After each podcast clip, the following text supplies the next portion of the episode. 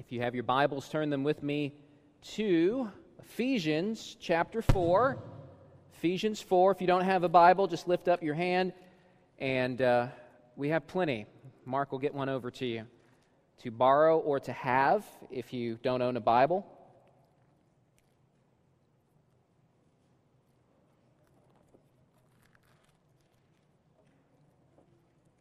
One of my favorite sounds in church is to hear those pages. I like that.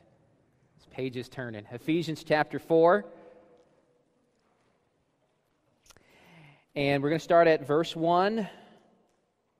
And even though uh, this morning we're only going to, in the message, get through the first six verses and we'll tackle the remaining first half of Ephesians 4 next week, I want to read the first 16 verses just to get the overall context here. Ephesians 4. Apostle Paul is writing under, under the inspiration of the Spirit of God. I therefore, a prisoner for the Lord, urge you to walk in a manner worthy of the calling to which you have been called, with all humility and gentleness, with patience, bearing with one another in love, eager to maintain the unity of the Spirit in the bond of peace. There is one body and one Spirit, just as you were called to the one hope that belongs to your call one Lord, one faith, one baptism, one God and Father of all, who is over all and through all and in all. But grace was given to each one of us according to the measure of Christ's gift. Therefore it says, When he ascended on high, he led a host of captives, and he gave gifts to men. In saying he ascended, what does it mean but that he also descended into the lower parts of the earth? He who descended is the one who also ascended far above all the heavens that he might fill all things. And he gave the apostles, the prophets, the evangelists, the pastors, and teachers to equip the saints for the work of ministry, for building up the body of Christ until we all attain to the unity of the faith and of the knowledge of the Son of God, to mature manhood, to the measure of the stature of the fullness of Christ, so that we may no longer be children, tossed to and fro by the waves and carried about by every wind of doctrine, by human cunning, by craftiness and deceitful schemes. Rather, speaking the truth in love, we are to grow up in every way into Him who is the head, into Christ from whom the whole body, joined and held together by every joint with which it is equipped, when each part is working properly, makes the body grow so that it builds itself up in love. Let's pray. Father God, your word is truth. Your word is life. Your word is for us. So, Father, I pray that as the word of God goes forth this morning, that your spirit would quicken our hearts, awaken our minds, illuminate our understanding, so that we may see your word, hear your word, receive your word, understand your word, and then go beyond hearing the word, but move into doing the word, to be doers of the word. Help us to, to, to walk in that way where your word becomes central and affects every aspect of our life. In Jesus' name, amen.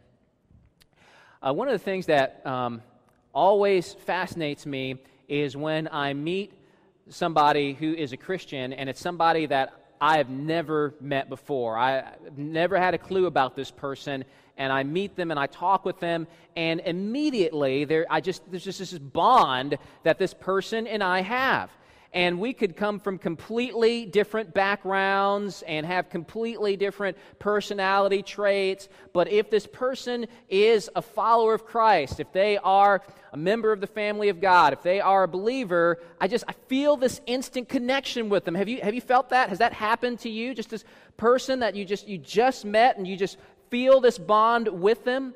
I remember uh, last year, my wife and I went to, uh, to Africa. We went to Ethiopia to pick up our son Elijah, and uh, uh, I met many believers there and many Christians there, and we went to a uh, went to a church. It was a it was a like it was a multi ethnic church. There there there are Africans there, and there are people from other parts of the world there, and uh, people of all different kinds of races and ethnic backgrounds. Um, and I just immediately just felt this bond with these people. It just I, these, were, these were my people. This was my tribe. That's how I, that's how I felt when I was with these folks. And there's even been times where in life where I've met somebody and, and uh, in the beginning, I didn't know in my head that they were a Christian. They hadn't said anything, but I just, I just felt something. I'm like, there is something about this guy. There's something about these, these people. And, and, and, then, and then later on, I find out that they're Christians, and I'm like, I knew it because I just, I just felt I just felt something. I felt this bond. I felt this connection. And this is not this is not imaginary. This is not something that, that we make up when we feel this way. That those feelings are a reflection of a bond and a unity that exists between believers in Christ. And Ephesians chapter four, uh, Paul begins to talk about how we as believers are to live with one another in light of this unity. He says uh, in the very beginning there of chapter 4, he says, Walk in a manner worthy of the calling to which you have been called. That's interesting. What Paul really is saying is be who you are, become who you are. You have become a new person in Christ, you have a new identity. Now, walk in that identity. Now, be who you really are, become who you are supposed to be. And you know, the whole Christian life, experientially, is a life of becoming, isn't it? I mean, it's, it's a journey of becoming. You don't become a Christian and then all of a sudden you're perfect. All of a sudden, all of your sin issues just melt away and you just, you just move forward. That's not how it works in Christianity. Rather, what happens is, is that you, you, you become a believer, you become saved, you receive salvation, you become a part of the family of God, and, and, and you are in this state of becoming something different than what you were while not yet being everything that you should be. It's a process of growing. It's a process of maturing, of learning, of gaining increased victory over sin, and more and more realizing and embracing who you really are. And when Paul in Ephesians is urging the church in Ephesus, and he, he's urging the church at Harbins as we read this this morning, and he urges you in verse 1 of this chapter to walk in a manner worthy of the calling to which you have been called. Paul is saying to you, be who you really are. Become who you are supposed to be. That there is a manner in which you are to walk, Paul tells us, a, destiny which you are to fulfill, a calling with which you are to live out. And for the rest of the book of Ephesians, chapter 4 on, uh, this is what Paul focuses on. And at this point in Ephesians, we enter a major transition in the book. Paul begins a transition from, from doctrine to practice, from theological, from the theological to practical living. And these two are always meant to be woven together. There are people who try to tear those things apart. They focus on all teaching, all theology, all doctrine, and really don't care about that practical stuff. And they just kind of have their heads up in the clouds. And then there's people I don't care about all that doctrine. I don't care about all that theology. Just give me some meat. Give me some practical meat to live by right now that affects my life, that affects my job, that affects my relationship. And, and people tend to separate these two, and yet these two are meant to be woven together. One is related to the other, and one flows out from, from the other. And we, and we see this beautifully illustrated in the book of Ephesians. In chapters 1 through 3 of this book, where we've been so far, Paul describes how God has predestined us to be adopted as sons into his family and how we have a glorious inheritance to come. He talks about that in chapter 1. And Paul moves on and in chapter 2 and he talks about the fact that before we were saved, we were dead in our trespasses and in our sins, and we were slaves to the devil. And by nature, we were children of wrath. But God, being rich in mercy, has raised us up to new life. He has saved us, and our salvation comes by grace alone, through faith alone, in Christ alone. And Paul, in, in chapter 2, and then moving on into chapter 3, tells us how God has taken two people, two people groups who have hated one another and were estranged from one another, Jews and Gentiles, and He has saved and adopted people from both groups, and He's put them in the same family, and they are now fellow heirs to God's inheritance. And so then that brings us to chapter 4, where after laying this, these beautiful doctrinal foundations in chapters 1 through 3, we finally get to that great important word that we see so often in Paul's letters that signals a shift now from doctrine to practice. That word is therefore. Look at, at verse 1. I, therefore, as a prisoner of the Lord, urge you to walk in a manner worthy of the calling to which you have been called. That word, therefore, is pointing us back to chapters 1 through 3. Okay? Whenever you see the word therefore in the Bible, that is a signal that you need to go back and find out what was written prior to that for you to get an understanding of what is to come. So when Paul says therefore, he's pointing us back to those prior chapters in the book. In other words, Paul is saying, because of all the things that I have taught you in chapters 1 through 3, because of the fact that you have been adopted into God's family, uh, because God raised you from spiritual death and into spiritual life, because you Jew and you Gentile, though you once hated each other and were estranged from each other, now you share the same heavenly Father and the same inheritance and the same salvation and are part of the same family now. Because God is putting you, the church, on display to the world and to the evil powers and principalities to demonstrate his wisdom and his grace and his kindness. Because of all of these reasons, therefore, walk in a manner worthy of the calling to which you have been called. Be who you are. And so, for the remainder of Ephesians, Paul begins to tell us what this new family, what this new body called the church actually looks like in practice practically in relationship with one another. And, and in, in verses 1 through 16 of chapter 4, which we'll be looking at this week and next week, there's, there's three overarching things that I want to focus on. One is the unity, unity of the church. Number two is the victory of Christ. And number three is the destiny of God's people. And for this morning, we're just really going to spend time focusing on that first thing, the unity of the church. Again, first three verses, read with me. I, therefore, a prisoner for the Lord, urge you to walk in a manner worthy of the calling to which you have been called, with all humility and gentleness, with patience, bearing with one another in love, eager to maintain the unity of the Spirit in the bond of peace. Now, why does Paul start with that? I mean, I think these opening verses might be very boring to some people. They might seem a little anticlimactic. Paul is calling us to walk in a manner worthy of the calling to which we've been called. And I can see some people in the church of Ephesus, and maybe even in this church, on the edge of their seats, hanging on Paul's every word. And if I was reading this for the first time, I'm sure I'd be expecting Paul to say something very, very different. I'd be expecting Paul to say maybe something like, Walk in the manner worthy of your calling by doing great deeds for Christ by going out and preaching the gospel, by caring for the poor, by looking after widows and orphans, and, and just impacting the world big time for Jesus. But he doesn't start that way. And he doesn't even start out by talking about your own personal spirituality, where it's just about you and Jesus. He, he doesn't just say walk in a manner, he doesn't say walk in a manner worthy of your calling by having a personal quiet time with God every morning.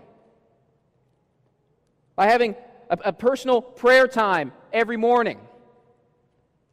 See, walking in a manner that is worthy of your calling isn't just about you and Jesus. The Christian life, Christianity, isn't just about you and Jesus. It's not about flying solo. It's all about living your life in the context of a Christian community, a local congregation. So, Paul turns to the church and he says, Be humble with one another. Be gentle with one another. Be patient with one another. Bearing up with one another in love. And this to Paul is of the utmost priority. Now, why does Paul begin his exhortation to the church this way? Why is this first on his list of concerns? This is not arbitrary. This is not random. Uh, Paul didn't just reach into a hat full of exhortations he could give to the church and just randomly pull some stuff out, and these were just the first ones that happened to come out. Paul has a reason for this. Paul is not telling the church to treat one another in this way because we're just, it's just a nice thing to do. We're just supposed to be nice people. He, he's not telling us to walk in this way because it just makes us all feel warm and fuzzy and, and, and good inside and no one's feelings get hurt. Uh, remember, Paul's practical exhortations do not come in a vacuum. They are flowing from the theological foundations that Paul has laid down in Ephesians 1 and Ephesians 2 and in Ephesians 3. The loving manner in which Christians are to treat one another should be the natural consequences, the natural outflow of what Paul has previously wrote. If Ephesians 1 through 3 is true, if we really believe that stuff, then we're going to live out Ephesians 4. Think about the traits that Paul wants the church to exemplify to one another. How he wants us in this congregation to treat one another humility, patience, gentleness, and bearing with one another in love. Now, think about this. Who was acting in those ways towards us in Ephesians 1 through 3? Who has treated us with humility? Who humbled himself for us? Who humbled himself for the church? Christ did. Who has been gentle with us? Though we were rebels and sinners who deserved to be consumed by God's wrath, who treated us with the tenderness that a shepherd has towards a sheep, that kind of gentleness? Christ did. Who has been patient with us, though we have sinned over and over and over and over and over again? If you could put a number to your sins, how many would they be? And yet, who has extended great patience and long suffering towards us? Christ did. Who loved us even though we hated him? Who loved us while we were yet sinners? Christ did. And the humility, the gentleness, the patience, and the love of Christ has brought about our great salvation. And more than that, it has brought peace and reconciliation between men who were not living in unity, but were living in hatred and hostility towards one another, Jews against Gentiles, Paul in Ephesians 2 describes how God has taken these two divided groups and has made them into one new man in Christ. And Jews and Gentiles, formerly enemies, are now brothers in the same family. Now, if the church at Ephesus turns around and they start warring with one another and not being patient with one another, or gentle or humble or loving towards one another and they are fighting and devouring one another, then the lingering question is did Ephesians 1 through 3 really happen? Did God really do this great thing? Is the gospel really true? And do these people really believe in it? This is why Paul always got so angry when he saw the old hostilities and prejudices between Jews and Gentiles start creeping up again. It's disturbed him very much. I think about Galatians 3. You can turn there with me if you want. It's real easy to get there because it's just the book right before Ephesians. And in Galatians 3, Paul describes an incident where he had to confront the apostle Peter over this very issue. Paul talks about how Peter a Jew, was eating and spending time with some Gentile believers. Gentile meaning non Jewish. And that's great that he's doing that. At, at, that moment, he is walking in a manner that is worthy of his calling. He is demonstrating the gospel to be true by eating and fellowshipping with these Gentile believers. He is showing by his lifestyle that he really believes what Jesus has done and that God is, is, is building a family for himself of, from people of all races, reconciling men to God and reconciling men to one another. The problem comes, though, when certain Jews show up that Peter is intimidated by. And look at what Paul says in Galatians 3, starting at verse 11. But when Cephas, Cephas is another name for Peter. But when Cephas came to Antioch, I opposed him to his face, because he stood condemned. For before certain men from James, he was eating, he was eating with the Gentiles. But when they came, he drew back and separated himself, fearing the circumcision party. He's hanging out with Gentiles, he's eating with Gentiles, he's fellowshipping with Gentiles. All of a sudden, some of these Jews show up, and Peter's like, he you know, picks up his burger or whatever, and he goes over and he leaves those Gentiles and he sits with the other Jews and starts hanging out with them and completely just throws the Gentiles under the bus. And look what Paul says in verse 13 of Galatians 3. Peter's actions began affecting other people and the rest of the Jews acted hypocritically along with him, so that even Barnabas was led astray by their hypocrisy.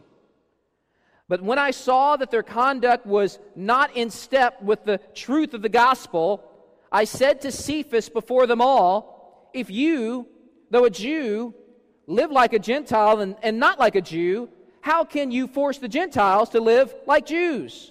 Now, did, did you catch why this is such a big deal to Paul. Why this got Paul so upset?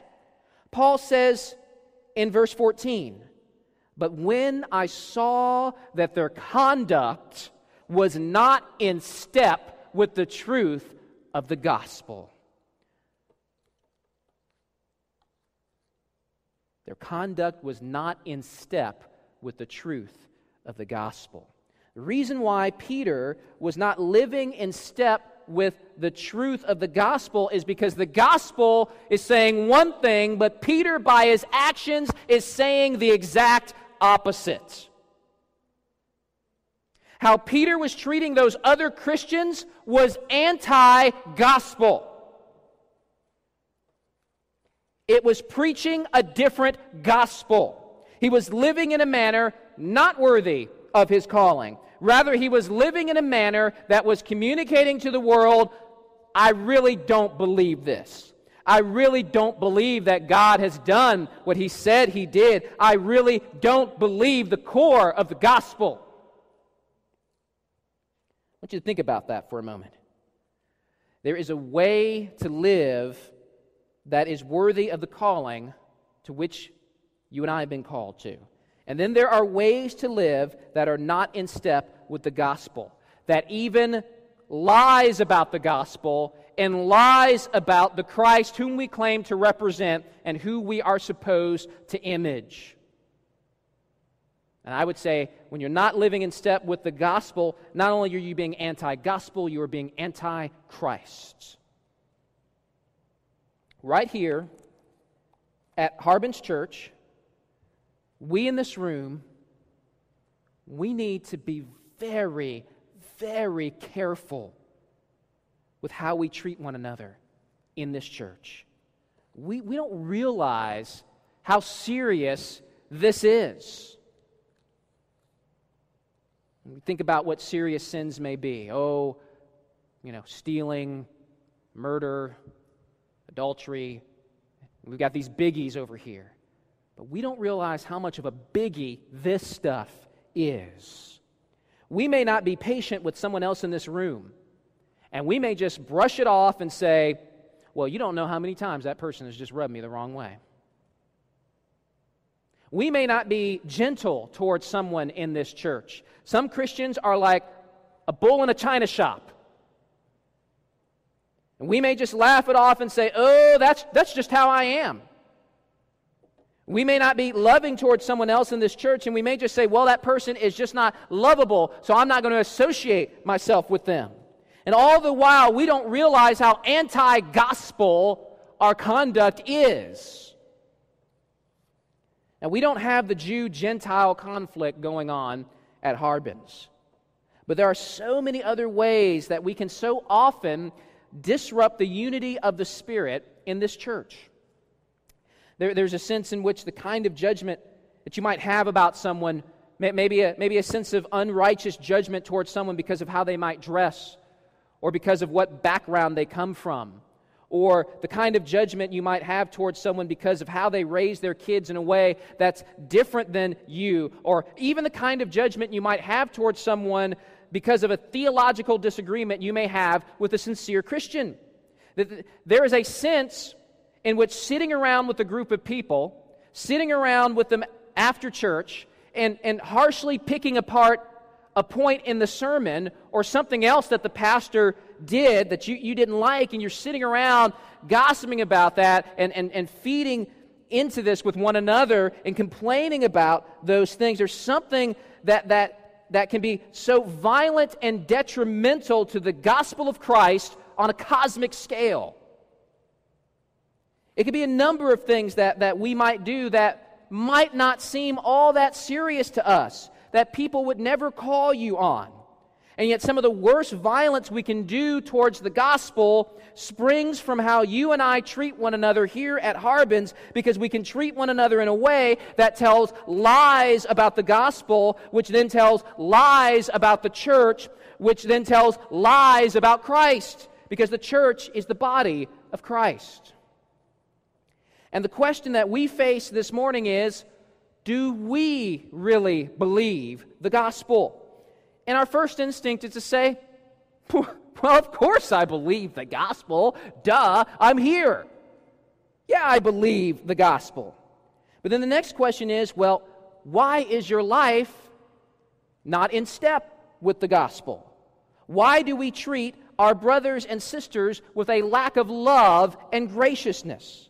With a lack of gentleness and humility and patience. If we really believe that God has done something in this gospel, not just to us personally, but to us corporately as a people, then the overflow of that belief, of that doctrine, of that theology should spill over into our lives and affect how we treat everyone else in this room. Not only does lack of love call into question the gospel, but it can even call into question our very own salvation. I mean, John talks about this in 1 John chapter 2, verse 10. By this it is evident who are the children of God and who are the children of the devil. Whoever does not practice righteousness is not of God, nor is the one who does not love his brother? Paul says, going back to Ephesians 4, Paul says in verse 3 we are to be eager to maintain the unity of the Spirit in the bond of peace. And those virtues we just read the, the gentleness, the patience, the humility, the love those are the means by which that unity is to be maintained we are, in one sense, already united in Christ through the Spirit. But we play an active role in maintaining that unity through how we treat one another in the local congregation. And Paul says that we are to be eager to maintain that unity. We are to be excited about that, eager, enthusiastic, aggressive about maintaining that unity. It's not just sort of a passive thing, it's an active thing. Often we tend to think of peace between people as something that's passive. If we want peace, we're just going to back off and we're going to do nothing, and peace will just happen. But Paul speaks of peace in a very active way. That we are to pursue peace, that instead of being passive, we actually play a part in going to that brother or that sister and treating them in a way that helps facilitate peace and unity. Jesus says in, in Matthew 5 that the bond of peace between brothers has preeminence over your own personal worship time with God. Again, true Christianity is not flying solo. True Christianity is not just about you and Jesus or me and Jesus. Rather, your life is to be lived out in, in the context of a community with the people of God. Jesus in Matthew 5, verse 23 says So if you're offering your gift at the altar, in other words, coming to worship, giving an offering to God, if you're offering your gift at the altar and there remember that your brother has something against you, leave your gift there before the altar and go. First be reconciled to your brother, then come and offer your gift. This is a great example of what it means to be eager to maintain unity and peace. Notice that Jesus doesn't say, if you have something against somebody, go to them. Jesus sets the bar higher than that. He says, if you know your brother has something against you, don't be passive. Don't wait for him to come. Be active. Go to him and make it right. Jesus doesn't, doesn't say whether your brother, Jesus doesn't say whether your brother is actually right or wrong in having something against you. Jesus just says, no, no, no. You just go to your brother and you work it out. Be eager to maintain that unity. And if we are not, we run the risk of as Paul says, not living in step with the gospel and even lying about our Lord. Now, in addition to the doctrinal foundations that Paul gives us in chapters 1 through 3, in verses 4 through 6 of, of uh, Ephesians 4, he gives us further theological grounds for the unity that we are to maintain. Verses 4 through 6. There is one body and one spirit just as you were called to the one hope that belongs to your call one Lord, one faith, one baptism, one God and Father of all, who is over all and through all and in all. Now, how is that significant? Well, Paul says there is one body and one spirit. This is important because, as, as Paul has been discussing earlier in Ephesians, the church is composed of, of both Jews and Gentiles. But there are not there are not two peoples of God, there's only one people of God. Jews, uh, Jesus has taken two groups and he has made them into one new man. And the proof, the bond, the evidence that the two are now one is because both Jew and Gentile in Christ have the same Holy Spirit. And Paul reminds us, as Paul reminds us that there is only one Holy Spirit, then Paul goes on to say that there is one Lord. Paul here is referring to Jesus Christ. There is only one Christ. And that is the reason why there is only one faith and baptism. If there was more than one Savior, if there was more than one Christ, there could be more than one saving faith. In addition, the scriptures speak of us being baptized into Christ. But if there are other Christ, then there can be other baptisms. But since there is only one Lord, that means we are to have only one object of our faith, that being Jesus, and only one baptism. And finally, Paul shows us here and reminds us that there is only one God and Father. That means there's only one family. Not two families, not three families. There's only one church, one people of God. And if all that is really true, then that should have a significant impact on how you treat every other believer in this room.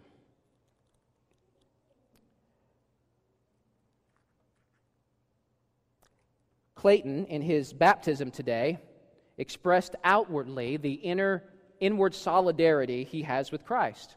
He has died with Christ, been buried with Christ, been raised with Christ to new life. With baptism is not just an expression of solidarity with Christ, it's an expression of solidarity with all who have died, who have been buried, and who have been raised with Christ. There is only one faith, one Lord, one baptism, one family of God. So when, when Clayton received Christ as Savior and Lord, he just didn't get saved. He just didn't get a ticket to heaven. He joined a family. Not all can call God their Father. To those who have received Him, the Apostle John writes, He gives them the right to become children of God.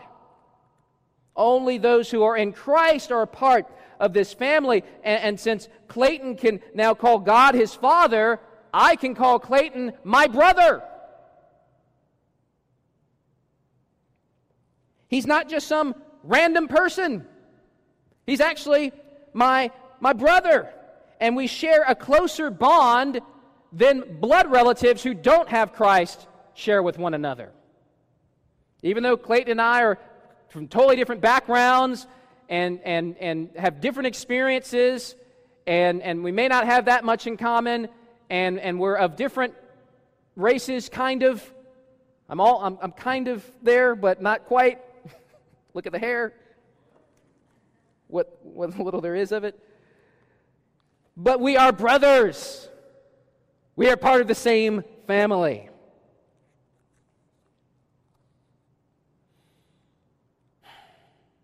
And because he is my brother and fellow heir, there is a manner in which I am to regard Clayton and which I am to treat Clayton treat, treat him by, by, if nothing else, just by virtue of the fact that, that he's my brother and we share the same father and we have the same inheritance in Christ. What God has done in Christ and through Christ is truly, truly an amazing thing. There are some people in this room right now who, if it were not for Christ, would have absolutely nothing in common with other people in this room. Apart from Christ, many of us would not be friends. We would not be hanging out. We, would, we wouldn't be having this growing and developing relationship and the sense of family and community that is growing in this church. There are others in this room who, apart from Christ, might have even been enemies and at each other's throats because you are so different. There are people in this room from all different kinds of backgrounds and have all different kinds of personality traits and histories and interests. And some things we may have in common, and other things we don't. And yet, if you stripped away all of the things that we might have in common with one another, if you took all those things away, you would have a bond of unity in the Spirit through the gospel of Christ. And Paul turns to us in Ephesians and he says, Now be eager to maintain the unity of the Spirit through the bond of peace. And we do this through humility towards one another, through gentleness towards with one another, through patience with one another, through bearing with one another in love. Don't live like this unity isn't really there. Don't treat other people in this room in a manner that tells lies about Christ and what he has done. Don't treat other brothers beyond the, the, this church, these church walls, in a manner that tells lies about Christ.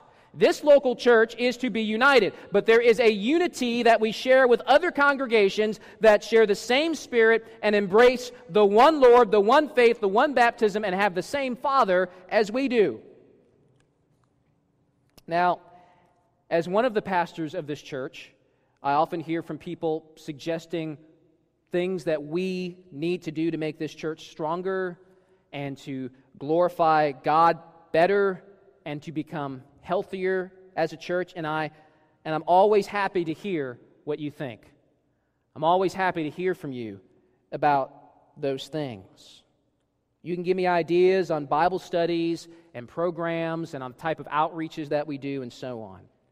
But as we think about Harbins and as our future as a church and how this church can grow and be all that it was meant to be, we need to start exactly where Paul starts. We need to start with love. For as Paul writes to the church in Corinth, a church that was anything but united, Paul reminds them in 1 Corinthians 13 if I speak in the tongues of men and of angels but have not love, I am a noisy gong or a clanging cymbal. And if I have prophetic powers and understand all mysteries and all knowledge, and if I have all faith so as to remove mountains but have not love, I am nothing. If I give away all that I have, if I deliver up my body to, to be burned but have not love, I gain nothing. In other words, Christians and churches can be busy doing a whole lot of spiritual things and a lot of good things and a lot of ministry. And we can bless others and we can give up our possessions for God. We can even be martyred for our faith. But if we are a loveless people, it gains us nothing. It's a waste. Now, that's hard for a lot of us to accept. We often put the cart before the horse, and we are very much doers, aren't we? We want to throw ourselves into ministry. We want to throw ourselves into evangelism. We want to throw ourselves into feeding the poor.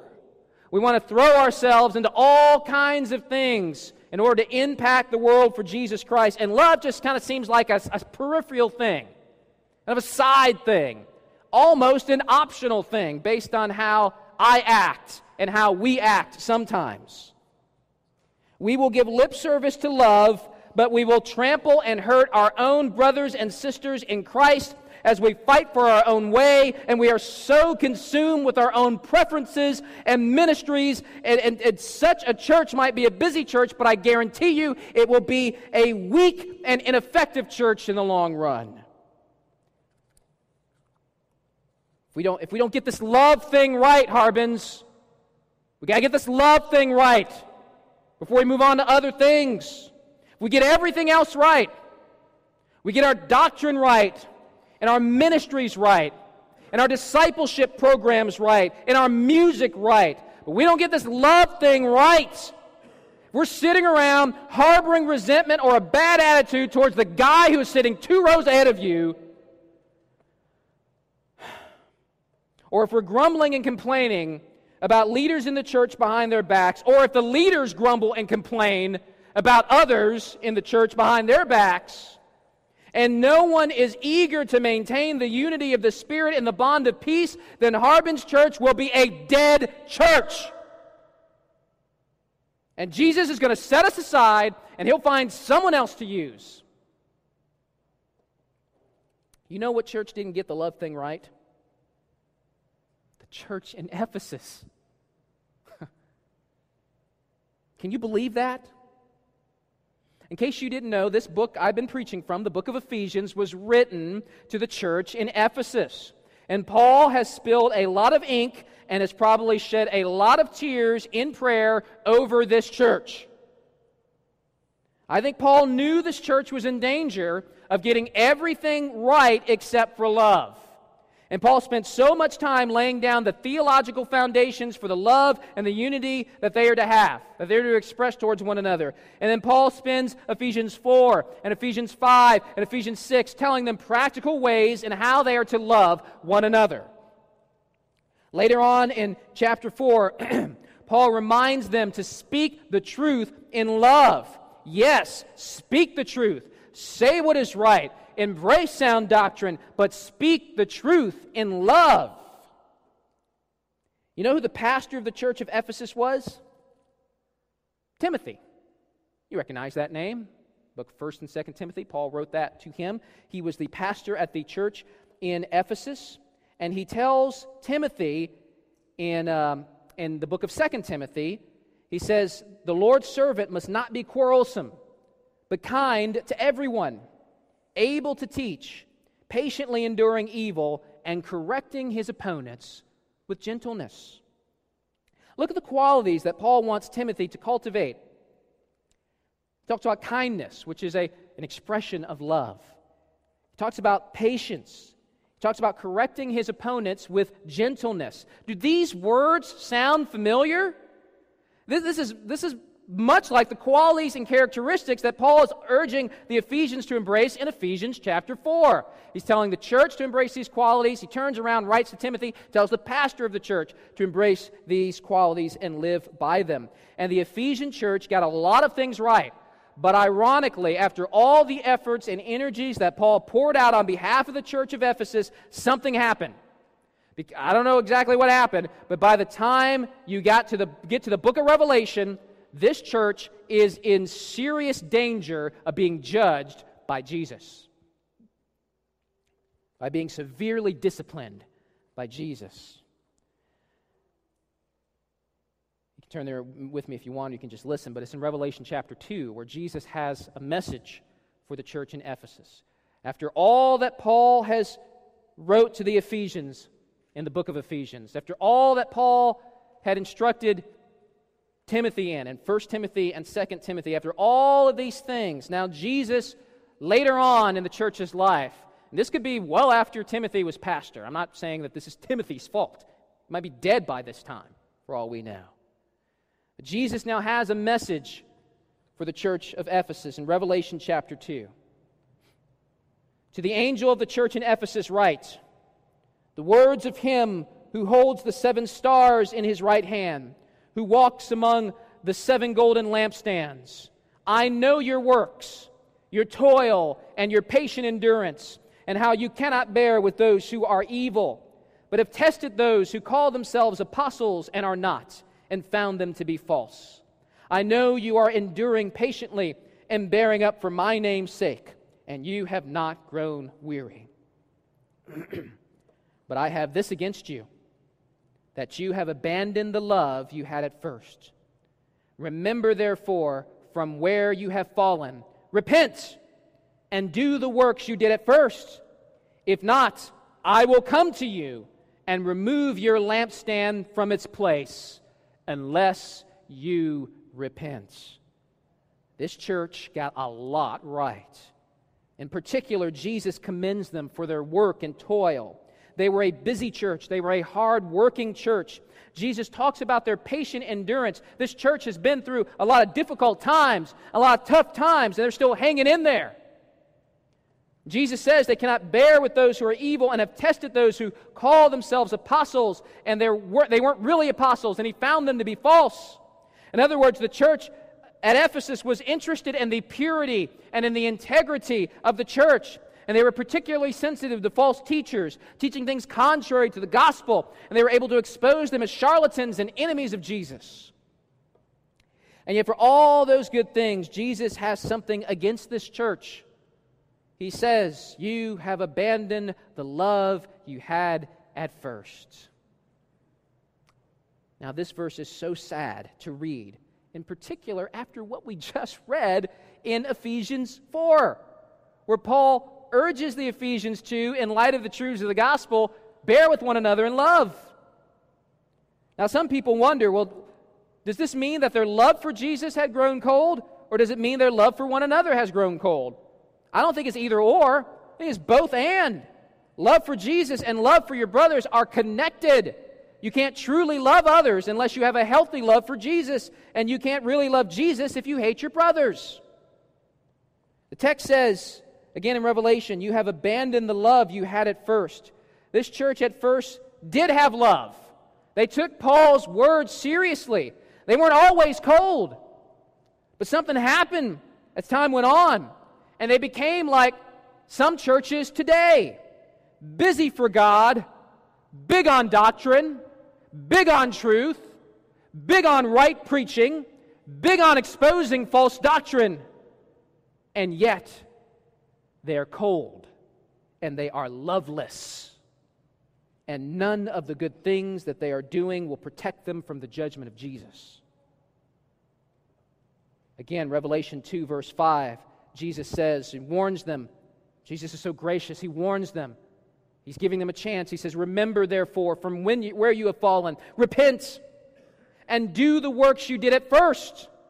If not, I will come to you and remove your lampstand from its place unless you repent. This is terrifying. This church is doing good things. They got good doctrine. They're preaching with their lips the true gospel. They're opposing and exposing false teachers, and Jesus says, If you don't repent, I'm going to remove your lampstand. The image of the lampstand is drawn from Old Testament imagery and is associated with the Spirit of the Lord. Jesus threatens to withdraw the presence and the empowerment of the Spirit from this church, from that church in Ephesus. It's reminiscent of how the Lord responded to apostate Israel. Now, what does this mean for Harbin's church? It means we have got to fall on our knees and repent of any lovelessness that we may have. It means we can't just rely on our good doctrine or our ministries or our outreach or, or any other good thing that we might be doing. I don't want Harbin's lampstand to be removed. No church is indispensable. No local congregation is indispensable. If we won't walk in a manner worthy of our calling, and if we won't be humble towards one another, and patient towards one another, and gentle towards one another, and bear with one another in love, then I fear that Jesus will remove our lampstand, pass over us, and find churches that are getting the love thing right, and He will use them in mighty ways. I don't want Harbins to be a dead, cold, and loveless church. I want to, Harbins to be passionate and alive with a burning love for God and for one another. I want this church to tell the truth about the gospel and the truth about Christ through how you and I treat one another. Have you been failing in the area of loving other brothers and sisters in Christ? I can't answer that question for you. You have to examine your heart before the Lord this morning and ask Him to expose any sin in your heart. Christian husbands and wives need to tell the truth about the gospel and how they treat one another. Christian parents and children need to live in response to the mighty work that Jesus has done for us. Christian people in this room need to treat one another with the same humility and gentleness and patience and love that Christ has treated us with. You want to reach the world for Christ? You want to see souls saved and brought into this family? The mission begins right now, not out there, but right here in this room before God. Jesus says in John 13, A new commandment I give to you, that you love one another. Just as I have loved you, you also are to love one another. By this, all people will know that you are my disciples if you have love for one another.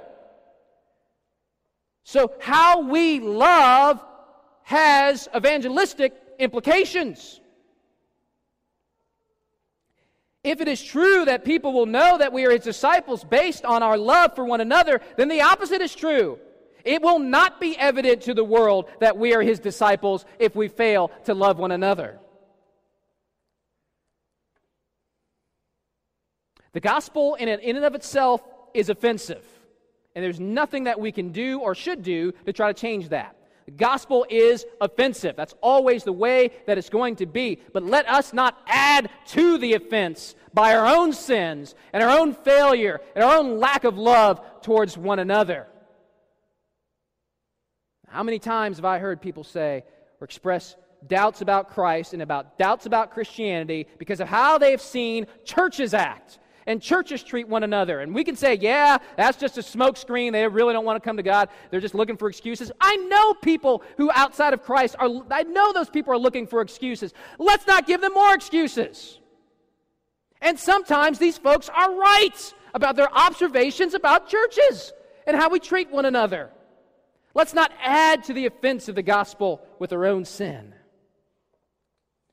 As we move into our response time, I, I want to challenge you, and I'm going to do this too. Man, I am not exempt from the stuff that I'm preaching. I struggle with this stuff.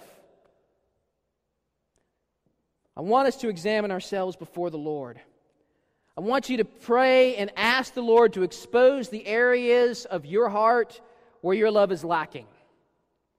Have you not walked with gentleness, with patience, with humility, with love towards another member of this congregation? That person that you are sinning against, they may be in this room right now. They may be sitting right by you or a few rows ahead or behind you. Perhaps. You need to make that right before the Lord immediately. And then you need to make it right with that other person. I'm calling you to repent before the Lord this morning. If you have something against someone, or if they have something against you, you need to go to them now even during this upcoming response time, and talk and pray with them. I want us to seek God this morning. Ask Him to help you to walk in a manner worthy of the calling to which you have been called, to become who you were meant to be, to be who you really are. Pray where you're sitting, or you can come up front and, and pray up front here. That's fine. If you want someone to pray with, I'll be here. I would love to pray with you. Be my privilege. But let's call out to the Lord this morning. I don't want our lampstand removed. I don't want to tell lies about God and the gospel about how I treat other people in this church. I don't want us collectively to be doing those things. I want us to collectively have a time of confession and repentance before the Lord. Let's pray together.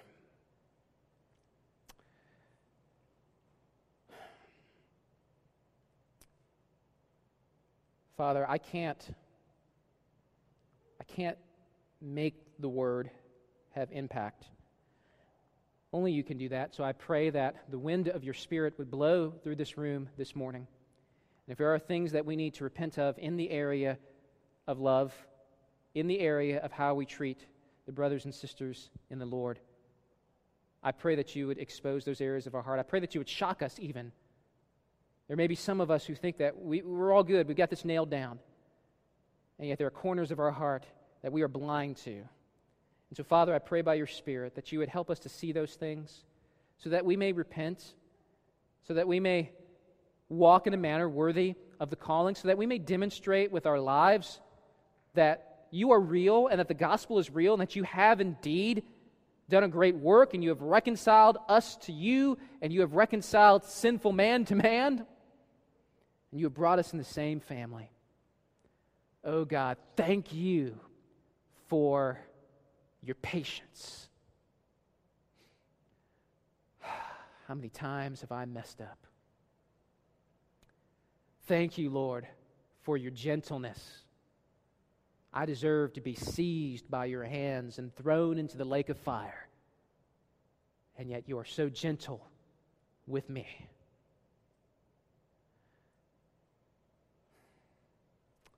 Father, thank you for the humility of Christ, who, though he was in the very form of God, though he was God, though he is God, did not consider equality with God something to be grasped, but he clothed himself in flesh, became man, he condescended himself, and he came down on our level to be one of us, tempted in every way that we are, yet without sin, and humbled himself to the point of death, even death on a cross. Oh God, thank you for the humility of Christ. And Paul says in Philippians 2 that we are supposed to have the humility of Christ in mind in regards to how we treat one another. And finally, God, thank you for your love. Not that we loved you, but you loved us. we hated you. We didn't want anything to do with you. We loved other things. And yet you persisted in love. And you loved us to the point of saving us. Thank you so much for that. Now help us to go forth and image those traits of God in how we treat one another. Thank you so much. In Jesus' name, amen. We're going to close with a song that we'll play, and Believe the words will be on the screen. Sing, pray, give your offering, put in your prayer request, respond in your heart to the word that has been preached this morning.